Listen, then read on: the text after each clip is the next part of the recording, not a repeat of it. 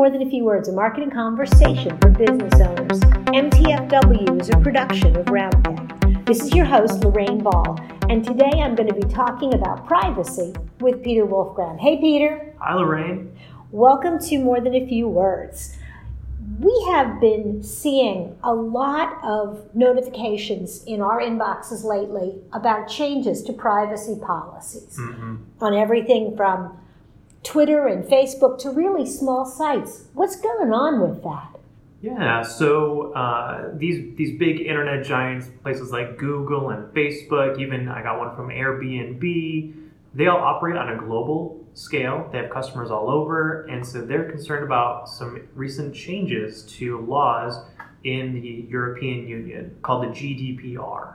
And the GDPR is That is the uh, General Data Protection Regulation, which sounds kind of boring, but it's actually a really wide ranging set of regulations that affects and there's intended to protect EU residents.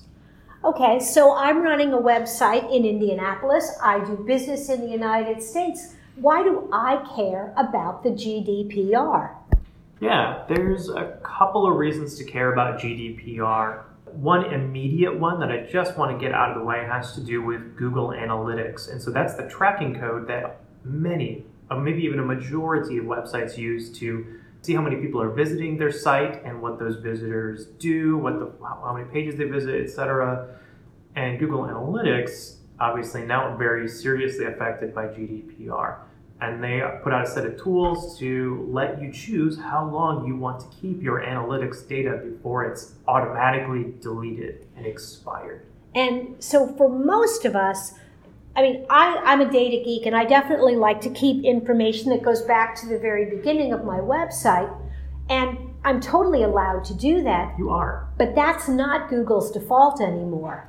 It's not. If for Google's customers that are in the EU, there are some additional requirements that those affected Google customers have to deal with in terms of expiring data and making some choices. But if you're US based and you're using your analytics data primarily as a historical reference to make improvements to your website over time, then you can keep it forever. And so what you need to do is log into Google Analytics, go to your every property in your analytics account, go to the data retention settings and change those to do not expire and then click save and that's it it's a really simple change but uh, you need you do need to go and just double check that Awesome. Okay, but there is more to GDPR than just Google Analytics. Now, that, if you're listening to this, you need to make that change before May 25th. yes But then there are other things that are required hmm that some of them are just good internet policy. What else should I be doing, mm-hmm. even if I'm only doing business here in the US? Yeah, a key part of this GDPR set of regulations is transparency and making it clear to customers what kind of data that you're collecting and what you're doing with it and what's your legal basis for, for collecting and processing it that way.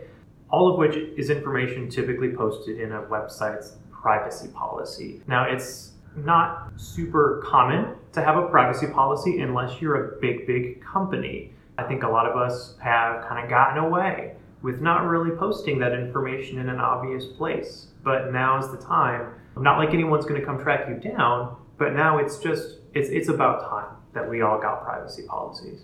And basically, what your privacy policy should say is that you know you collect data for analytical purposes. Mhm. That there's tracking code on your website, such as Google Analytics or maybe a Facebook or LinkedIn Pixel, and that you have no intention of selling or distributing any information Yeah. that you're collecting. But you probably shouldn't write this statement by yourself.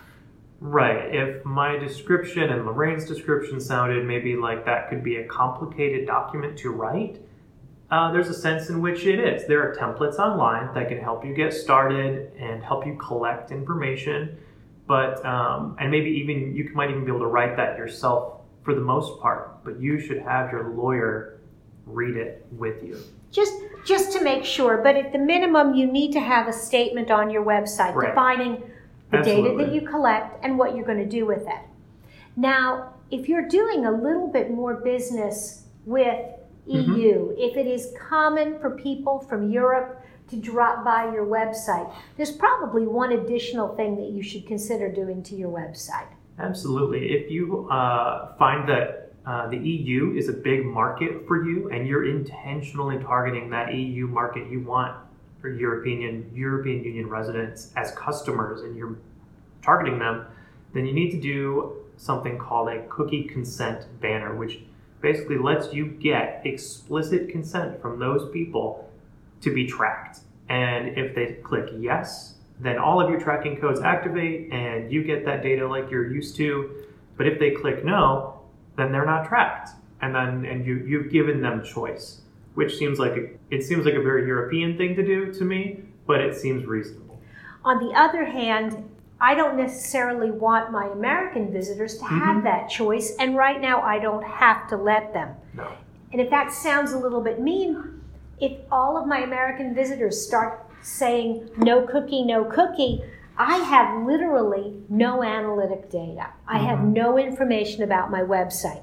So until the law changes here in the US, I want to be free to, to maintain that. Yeah, that's right. If you're if you're looking at cookie consent solutions, uh, if you're already looking at those out there, typically what they do is they let you locate those EU residents in the EU, and it shows that pop up selectively, and that'll generally be an option of any good cookie consent banner tool that you're using. Awesome. Uh, Just something that I was reading just a- a moment ago is about email marketing. hmm And this is also something that we've always told our customers that you have to have permission based lists. Yeah. The, the rules regarding privacy on emails are getting higher as well. Mm-hmm. And so, if you are thinking about buying lists, if you are scraping email data from membership lists and other places, you need to stop doing that because that also is going to be bundled under this Yeah. privacy umbrella. Yeah, if you're doing anything that seems a little shady or too good to be true in terms of getting getting juicy data about customers, it is. Everyone is a lot more sensitive to this and very soon I think we'll find our government is going to be a lot more sensitive to this and enforcing and putting through regulations. It's a developing situation, but And I think we're going to continue to see new rules and additional information. And so, if this is something that you want to kind of stay on top of, I'm going to connect you to a, a rather detailed blog that Peter wrote that'll be live in our newsfeed on roundpeg.biz. And be sure to check back from time to time because I'm guessing there are going to be other changes. there certainly will be. There always will be. Thanks so much, Peter. This was great. Thank you. If you have enjoyed today's conversation, be sure to leave us a review wherever you listen to podcasts. This has been another episode of More Than a Few Words. Thanks for listening.